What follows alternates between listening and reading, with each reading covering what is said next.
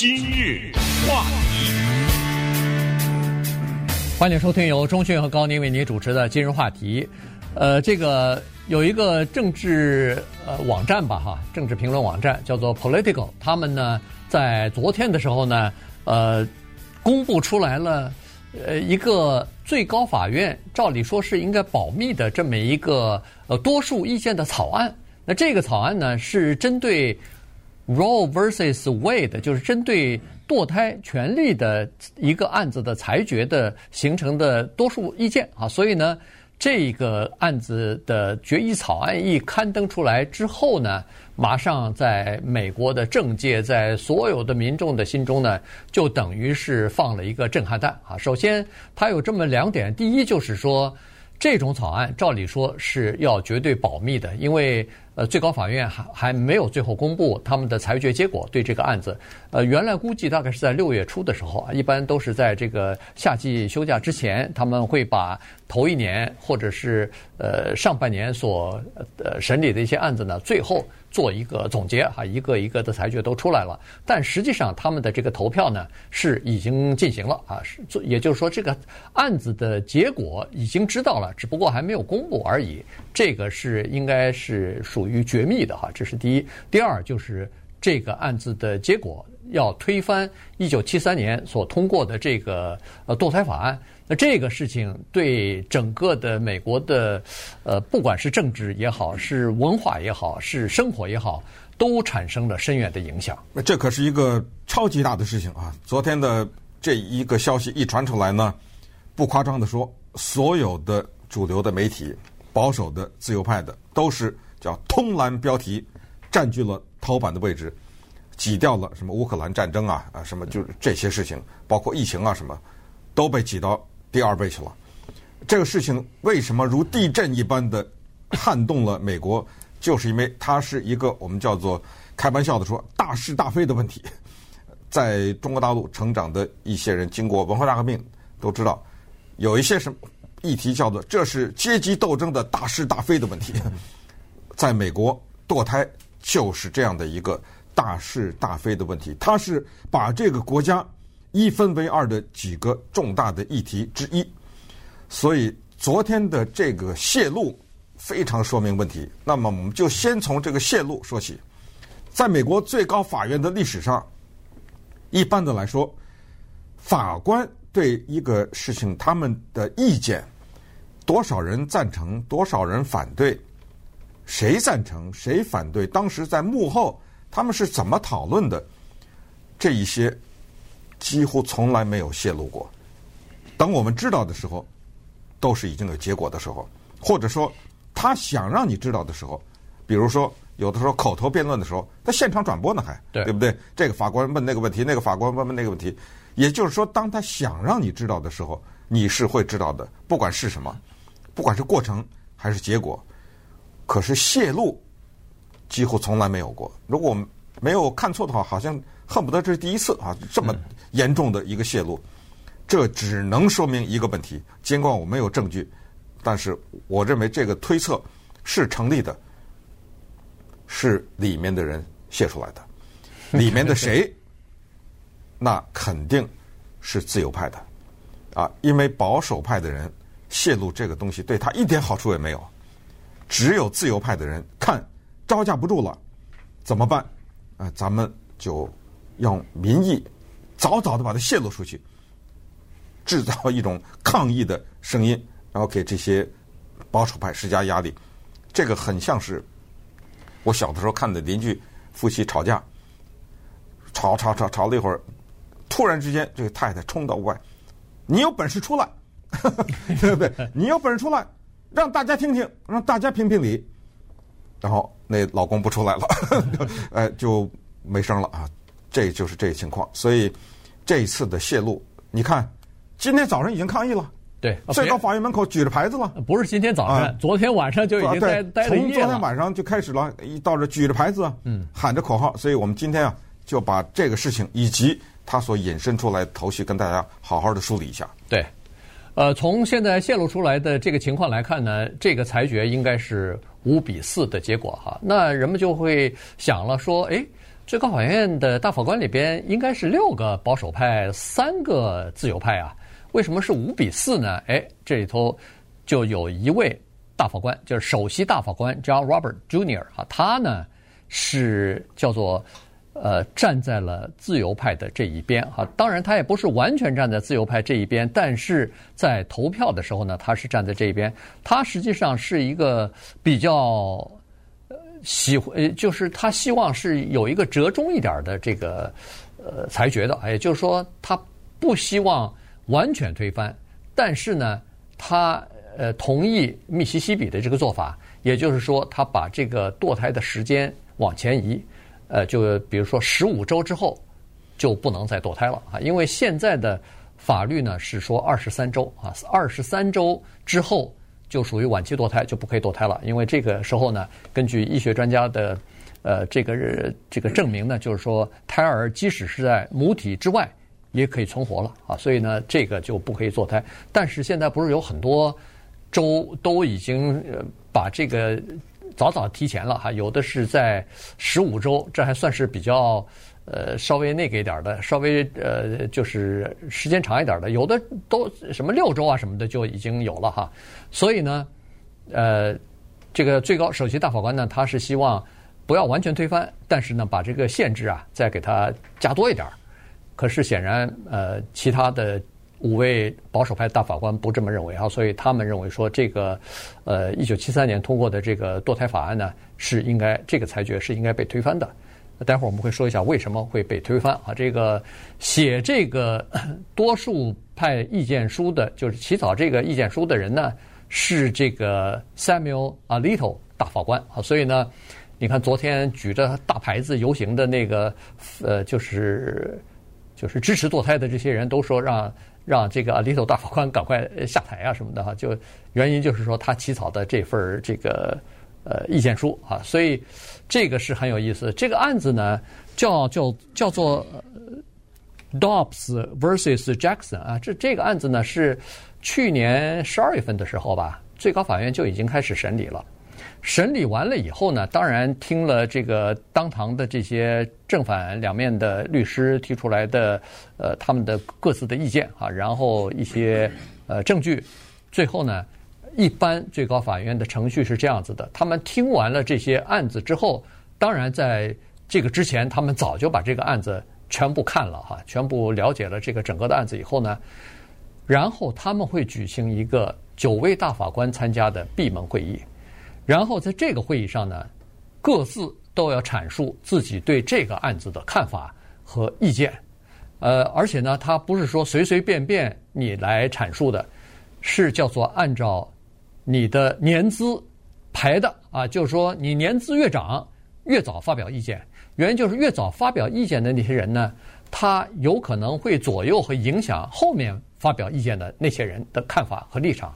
所以呢，这个按年资来排，首先是呃首席大法官先发表意见，然后就按年资这么排下来，呃各自发表意见以后，最后再进行投票。当然是这么一个，就是他要决定。到底谁多嘛？对不对？对这个问题，呃，谁的票派别占的多的话呢？那么谁要起草这个占多数的这些人的他们的司法的裁决？那么谁来起草这个呢？是由首席大法官来指定。但是有一个情况，就是当首席大法官他所站的这一个一边呢的人是少的时候，那么就那个多数的那一边的那个年资最。长的那个人，他来决定谁来写这个东西，所以这个倒是挺有意思的一些技术性的东西啊，不是每一次都是由首席大法官指定谁来写什么东西，要看在这个裁决上你是占多数和少数。还有一个好玩的是，这门关起来了，这九个人也都表示了意见了，最后发现是七比二、六比三或者是五比四啊等等，是有一方面比较多，但是啊。过一段时间他还改主意呢 这个也公布公布之前改主意，是对，所以这事儿在历史上呢也有过，就是多数变少数了，也有过这个本来一开始是多数，后来是少数。不管怎么说，一九七三年这一晃这都五十多年过去了，将近将近五十年了哈，四十九年已经过去了。现在呢，对这个事情进行彻头彻尾的翻案，因为。刚才说的这个五比四，已经不再是密西西比的了，嗯，已就是把一九七三年的妇女堕胎权从联邦这个级别啊，不是州，给它推翻掉。只有刚才说的首席大法官说：“别别别，咱就事论事，说密西西比，咱就投密西西比。对你别把一九七三那个投，所以我不同意，整个都推翻了。我只同意密西西比的这个，所以这就是刚才说的五比三的这个背景。那么如果真的推翻了的话，是把七三年推翻的话，那这个事情啊，可就麻烦了啊。那稍等会儿我们再来看一下它所引发的一系列的问题。今日话题。欢迎您继续收听由钟迅和高宁为您主持的今日话题。这段时间跟大家讲的呢是呃这个 political 这个呃政治呃网站吧，新闻吧，哎，政治新闻评论新闻，主要是政治的啊，政治新闻网站呢呃这个泄密了啊，披露出来呃最高法院的一个呃多数裁决的草案啊，那这个就一下引发了很大的这个问题了。当然现在。呃，CN 是在报道的时候呢，是说他们还没有确认这个消息到底是不是准确的，但是 Political 这个网站是说他们确认过了啊，他们认为说是比较准确的。然后最高法院的发言人对这个事情不予置评啊，然后国会的参众两院的民主党和共和党的议员也都站出来开始对这个事情进行讲话，所以从这个呃情况来看呢。是属实的啊，基本上是就是这么一个投票的结果，而且这个投票结果也说实话也并不出人意意外哈，就是说在这个投票之前，人们也预呃就是预先也都意识到说有可能会推翻，但是当时呃存在的疑问就是说，它到底是全面的推翻呢，还是部分的推翻？所谓部分推翻，就是它进行修改哈，也就是说把比如说现在的呃二十三周。呃，以前你是有堕胎的自由的，超过二十三周怀孕你就不能堕胎，也可能提前推到比如说十六周、十五周，呃，进行一些这这种方面的修改哈，但是不完全推翻。当时还有一部分人认为是这个情况，但现在看来是要全部推翻了。那么全部推翻的理由是什么呢？因为最高法院我们都知道，它有一个呃不叫规矩，但是有一个惯例哈，就是说他们基本上是尊重。呃，这个判例的啊，以前的最高法院的判例呢，它一般来说能不推翻就不推翻，甚至还要维持这个判例。但是呢，在这次呢，这个阿迪托大法官是说，以前一九七三年这个判例是绝对要推翻啊，不能再让它保留下来。他提出的理由，第一是因为这个最高法院我们都知道它是解释宪法的，所以也也可以叫它宪法法院啊。所以他是说，在美国的宪法当中没有一个字。提到堕胎这两个字，美国的宪法当中也没有一个字提到同性恋。呃，对，对对，没提的多了。没错，没错，因为你必须要想象出来，这个宪法是在两百年前、两百多年前就制定出来的。那个时候有很多的东西，现在都没有，什么是什么隐私啊，什么这那时候哪有这东西啊？那时候也没有国际网络啊，是啊，什么都没有啊。这个呃，时代在发展哈，人们在进步，所以那个时候。但是啊，Lito 他不管啊，他认为说宪法当中没提，我是解释宪法的，你没提我就不能算。而且他说宪法当中也没有任何一处暗示这个叫做堕胎的权利是一个人的基本的权利，所以他说这两点就够了啊，我不应该呃放在我们最高法院来审理。他说如果没提，我不是说这个就呃没提就不算权利，他说不是。我的是我的意思是，他的意思是，我们不应该放到联邦层级和宪法里和宪法相关的这个议题。他说，我宪法哦，就是最高法院如果推翻这个，不不是说妇女就不能堕胎，而是说这个议题由各个州政府来决定，就像死刑一样，有的州有死刑，有的州没有死刑。那以后，呃，这个裁决出来以后，那现在就是说，在民主党的州里边。可能堕胎的法令照样在进行，可是，在保守派的那些州里边，要么就是取消不许禁止堕胎，要么就是设立一个非常低的这个期限，比如说怀孕什么六周之后就不能堕胎，那几乎就等于是禁止堕胎了。因为我们之前说过，六周很多女的都不知道这句话，那九周可能都还不知道呢，对不对？所以这就是当今美国的现状。那么在过去的四十九年当中呢，堕胎这件事是走过了非常崎岖的道路。首先呢，就是一九七二年的时候，当时啊，在德克萨斯州的那个女孩子啊，二十二岁的 Norma McCovey，她怀孕五个月，然后希望堕胎，引发了这件事情。那顺便说一下，Norma McCovey 呢，已经是二零一七年去世了，哈，六十九岁。当然，我们也可以知道，他只是挑动了这个事情，但是堕胎是没可能的。那个孩子后来还是生下来了。嗯。当时叫做啊 Roe versus Wade，Roe 呢是为了保护女性起了一个假的名字，Wade 是真人，Henry Wade 是啊达拉斯县的检察官啊，所以就变成了这两个人呢，就变成了非常有名的人。那 Wade 呢也是在二零零一年八十六岁的时候也去世了。当时呢，请记住，一九七三年的那个裁决呢是。七比二，谁反对了呢？首席大法官 William Rehnquist 和下面的一个法官叫做 Byron White 啊，他们两个人反对了，但是后来那七个人赞成。一晃将近二十年过去了，到了一九九二年呢，开始冲击这个裁决。当时是宾夕法尼亚州，大家都听说过。Planned Parenthood，对不对？这个是保护妇女堕胎的这么一个计划生育的对计划这个个机构啊。当时呢，跟 Casey 叫状告 Casey，当时著名的是 Planned Parenthood versus Casey 这个案子，一路打到了最高法院。当时首席大法官 William Rehnquist 兴奋的开香槟，为什么呢？因为他注意到了这回啊是保守派七，自由派二，怎么回事呢？除了刚才说的。Rehnquist 和 Baron White，其他的呢就五个人都是共和党总统提名的，其中有 Ronald Reagan 和老 Bush 他们提供的，所以共和党提名的五个加他们俩，这不是七吗？嗯，七比二吗？但是呢，有一个他万万没想到，就是在他的保守派的阵营里有一个女的法官叫做 Sandra Day O'Connor，然后还有 David Souter。还有 Kennedy，这三个人在一起商量了以后呢，决定说对堕胎呢，我们可以有一些限制，但是完全推翻不行。在大法官开香槟的时候，他完全蒙在鼓里。到了五月份的时候，他听说了这个事儿已经完了啊。当时呢，他算下来是五比四，肯定把一九七三年那个推翻了。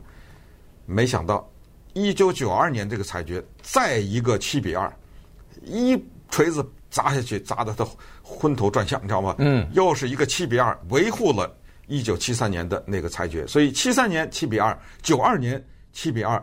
可是九二年保守派的失败呢，也是一个好事儿。这就给他们提醒了，以后在筛选法官的时候，不能筛选叛徒，不不能。其中最大的叛徒就是那个 David Souter，他最后变成了法院里面非常自由派的一个人。我记得是老布什提名的啊，让老布什呃痛不欲生。Kennedy 也是一样啊，也是一样。对，但是 Kennedy 有时候还摇摆一下。对，那 David Souter 就一点都不摇摆的，铁杆的一个自由派的。你知道吗？就是保守派的这一招奏效了。自从那以后，再挑选那法官，什么呃啊，就那个叫 Thomas 啊什么，那简那简直就是誓死的捍卫保守派，那就是毫无悬念的。对，一个案子提上去，根本你不用猜，他肯定是赞成或者反对，事先你就会知道。对，那这次呢，在呃这个二零一六年，川普啊当时竞选总统的时候，他就说了，他说我上台以后要任命呃这个最高法院的大法官，保守派的，然后任命完了以后，如果要是有足够的票数，这些法官他说是叫做自然而然的就会呃推翻。Wade versus Roe，呃呃，Roe versus Wade 的这个裁决。啊，所以呢，你看现在就成型了，因为呃他在任内居然有机会任命了两位啊最高法院的大法官，那这样的话，整个把呃三个哦三个哦对对对，你想想对不对？从 Gorsuch 到 Kavanaugh 到呃 Amy Coney Barrett，对他一口气弄了三个，而且这三个都没看错。他都没有看走眼呢，对不对？对，现在都是变成了。当然，当然有一个那个 Ginsburg 大法官是送给，是等于是送给他的，送了他，因为在二零对二零二零年最后就是在 大选的前几个星期，呃，不幸去世啊，所以等于是呃民主党痛失一个最高大法院呃最高法院大法官的这样的一个机会，给这个川普总统的提名了。所以呢，这次看来五比四要推翻。大概是板上钉钉的事情。今日话题，欢迎您继续收听由钟迅和高宁为您主持的《今日话题》。这段时间跟大家讲的呢是最高法院对这个呃妇女堕胎权利的这个案子的裁决结果呢，看来已经在闭门会议当中做出来了啊，只不过呃裁决的这个最终的。呃，结果和多数意见呢还没有公布而已。结果没有想到被那个草案啊，被 Political 这个呃政治新闻频道呢，等于是给公布出来了，透露出来了。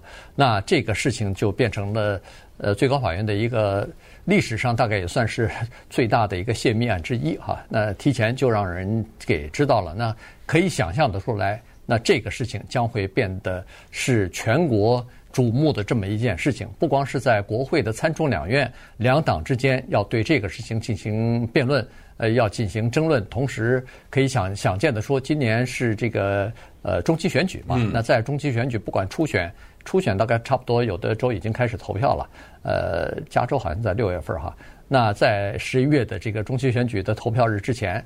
这个堕胎法案的立场和呃这个之间的分歧呢，将会变得非常的尖锐啊！因为呃，阿里头他在这个裁决书的草案当中，他也说了，他说一九七三年的这个判例啊，实际上并没有解决在全国性的范围之内，并没有解决呃堕胎问题的争论，反而使得这个整个的分歧在全国范围之内变得更加变得更加深刻和更加激烈了。呃，这个从过去的一段时间，其实也看得出来哈，很多的堕胎诊所，呃，被被炸弹炸呀，被遭到这种各种威胁啊，然后有人去游行啊，去示威啊，等等哈，这这些事情确实是呃没有完全解决。那么从民调的结果来看呢，在今年一月份的时候，就这个问题进行的民调来看呢，实际上有百分之六十以上的美国民众是反对推翻。这个堕胎法案的六十九呢，将近七十了。对，六十九，呃，只有百分之三十的人是支持全面的推翻这个堕胎，所以这个从民意的基础上来说呢，似乎是希望有一个比较宽松的这个堕胎的这么一个政策的，而不是非常严厉的这个禁止堕胎的这个政策。但是从州的角度来说呢，现在恨不得有一半的州啊。要么就是想要全面的禁止堕胎，要么就是已经进行了这个州宪法的修改，要收紧这个堕胎的各种各样的限制。对，反正呢，我们在美国生活，要了解他的政治理念的话，有一些指标性的啊。其中之一就是，如果你听一个人说，希望把很多的权利交给州，当一个人支持说把联邦政府的大部分的权利下放到州的时候，你一定就知道他是一个共和党人，呃，他是一个保守派的人，因为他背后隐藏的理念就叫小政府啊。对，嗯，你不要弄什么都是联邦政府说。你看，我们德州跟加州是一样的吗？你一个法律弄出来都一样的执行，这不对啊！这个老百姓的民风啊、民意啊，什么都不一样啊。下放到州，我也不是拦你做什么事，但是让州决定。那么州就有红蓝之分了，对不对？那么怎么会有红蓝呢？就是这个州说白了，还不是老百姓选出来的嘛？对，那些议员，那也就是说，这个州的人比较多的人，他就是反对堕胎，那怎么着呢？嗯，就是你得尊重他这些比较多数人的他们的意见呢，是不是？所以这个是最高法院他们在这个问题上基本上想采取的态度。所以不要听说一说推翻吓一跳啊，说以后妇女不能堕胎了，但是还是有这个问题。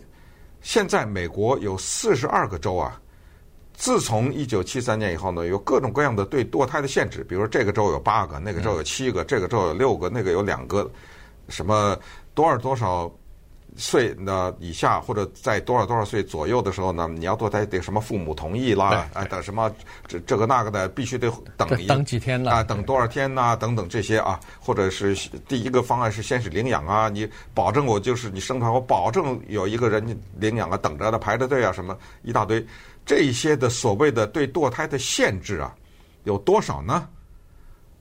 五百三十六个，美国四十二个州有五百三十六个，就是说都没闲着。不要以为一九七三年的一个裁决大家都休息了，没闲着，主要的都是在推动这些。但是如果今年六月份五比四的裁决，最高法院从联邦的级别取消，然后把这个权利全部下放到州一级的话，那有一些州就百分之百的取消，嗯，没什么限制了，不能，你要堕胎走吧，你坐飞机到加州去吧。呃，没钱那你的事儿，对不对？这就会发生这个情况。还有一个情况，接下来叫做法理逻辑，就是刚才说的，既然宪法里根本没写堕胎这两个字，在英文是一个字啊，根本没出现在宪法里，那同性恋也没出现。接下来他们要努力推翻联邦一级的同性恋结婚合法。嗯，我也不是不让你结婚，但是各州决定，呃，不要在联邦一级了。对不对？所以这事儿就是一连串的动作。对，呃，这个几乎可以肯定了。对，呃，只要有官司上来以后，打到最高法院，恐怕就会呃有这方面的这个裁决啊。当然，呃，结婚的这个事呢，我是记得当初为什么联邦层级会进行这个变成一个全国性的政策。原因是这里边它涉及到一个税的问题。是啊，对，所以这个你两人同性恋住在一起，没事，没人合法，对，合法跟不合法，这个涉及到一个联邦税的问题哈。这个是呃联邦同意了，那你就可以在报税的时候变成 joint account，呃，恨不得就是这样了。你不可不行的话，你就要个人各自单单独的再付哈。所以这是呃可能涉及到这个问题。但是在比如说死刑啊，在这个堕胎啊，这个没有这方面的问题哈，就各个州。